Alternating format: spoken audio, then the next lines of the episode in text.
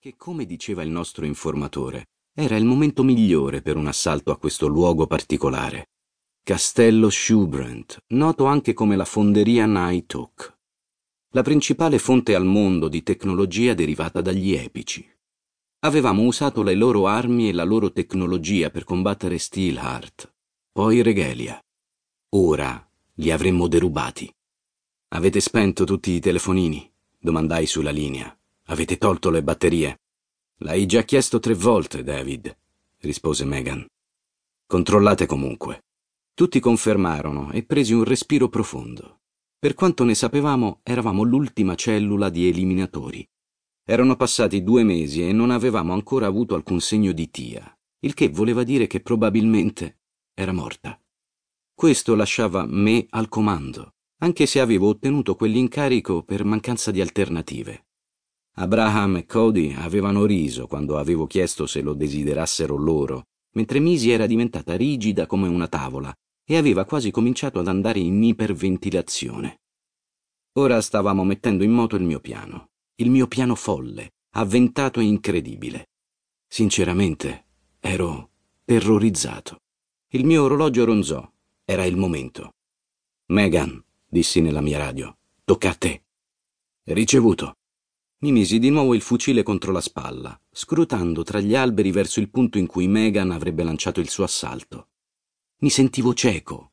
Col mio cellulare avrei potuto inserirmi nella visuale di Megan per seguire il suo attacco, o almeno avrei potuto richiamare una mappa del luogo e osservare la mia squadra rappresentata come puntini lampeggianti. Però i nostri cellulari erano stati costruiti e distribuiti dalla Nighthawk, che si occupava anche di mantenere sicura la rete con cui funzionavano. Usarli per coordinare un attacco sull'installazione stessa della Nighthawk sembrava furbo quanto usare il dentifricio per condire l'insalata. Passo all'attacco, annunciò Megan, e subito dopo un paio di esplosioni scossero l'aria. Esaminai la zona attraverso il mirino e notai le colonne di fumo che si sollevavano nel cielo, ma non riuscii a vedere Megan. Era dall'altro lato del castello. Il suo compito era lanciare un attacco frontale e quelle esplosioni erano state granate che aveva lanciato al cancello anteriore. Naturalmente, attaccare la fonderia Nighthawk era un completo suicidio. Tutti lo sapevamo, ma eravamo anche disperati, a corto di risorse e braccati da Jonathan Fedrus in persona. La Nighthawk si rifiutava di trattare con noi ed era stata completamente sorda alle nostre richieste. Avevamo due alternative. Tentare di affrontare Prof con mezzi scarsi oppure venire qui e vedere cosa riuscivamo a rubare. Questa sembrava la migliore tra due pessime opzioni. Cody? domandai. Sta andando bene, giovincello, rispose sulla linea radio crepitante. È proprio come in quel video. Hanno fatto uscire dei droni appena dopo le esplosioni. Elimina quello che puoi, replicai. Roger. Misi? dissi. Tocca a te. Sghicio. Esitai. Sghicio? È una specie di parola in codice. Non conosci scintille, David, a volte sai essere davvero ottuso. Le sue parole furono sottolineate da un'altra serie di esplosioni, stavolta più violente. Il mio albero tremò per le onde d'urto. Non mi occorreva il mirino per vedere il fumo alzarsi alla mia destra, lungo il lato del castello. Poco dopo lo scoppio, un gruppo di droni delle dimensioni di palle da basket, lucidi e metallici, con delle eliche in cima, spuntarono dalle finestre e volarono verso il fumo. Dei macchinari più grandi uscirono da nicchie in ombra. Esili e alti quasi quanto una persona, ciascuno aveva in cima un braccio armato e si muoveva su cingoli invece che su ruote. Li seguii con il mio mirino mentre iniziavano a sparare nel bosco, dove Misi aveva posizionato dei razzi luminosi in alcuni secchi per emanare tracce di calore. Delle mitragliatrici comandate da remoto sparavano per aumentare l'illusione che una squadra numerosa di soldati fosse nascosta lì fuori. Tenevamo tutti i colpi mirati alti. Non volevamo che Abraham si ritrovasse in mezzo al fuoco incrociato quando fosse stato il suo turno di muoversi. La difesa della Nighthawk si comportava esattamente come c'era stato mostrato sul video del nostro informatore. Nessuno era mai riuscito a violare quel posto, ma in molti avevano tentato. Un gruppo, una forza militare spericolata giunta da Nashville, aveva girato dei video e noi eravamo riusciti ad ottenerne delle copie. Stando alle nostre migliori ipotesi, per la maggior parte del tempo tutti quei droni si trovavano all'interno a pattugliare i corridoi. Ora però erano fuori a combattere. Speravamo che questo ci avrebbe fornito un'occasione. D'accordo, Abram, dissi sulla linea. È il tuo turno. Ti copro io. Ed ecco che vado, replicò Abram piano. L'attento uomo dalla pelle scura si calò lungo un cavo sottile dal suo albero, poi scivolò silenzioso lungo il tappeto della foresta. Anche se aveva collo e braccia muscolosi, Abraham si mosse con agilità sorprendente fino a raggiungere il muro, che era ancora in ombra nella luce del primo mattino.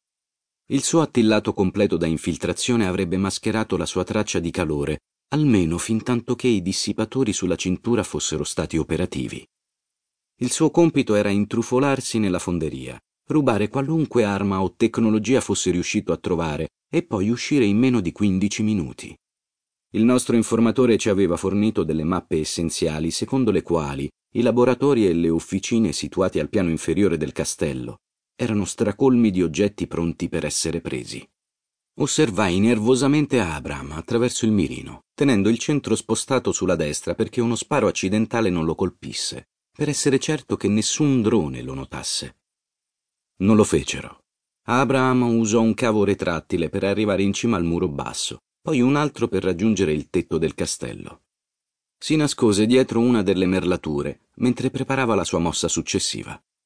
C'è un'apertura alla tua destra, Abraham, dissi sulla linea. Uno dei droni è spuntato da un buco proprio sotto la finestra di quella torre. Sghicio, replicò Abraham, anche se la parola suonò particolarmente bizzarra pronunciata da lui, con il suo morbido accento francese. Per favore, dimmi che non è una parola vera, risposi. Poi sollevai la mia arma per seguirlo mentre si dirigeva verso l'apertura. Perché non dovrebbe esserlo? chiese Misi. È solo che sembra bizzarra.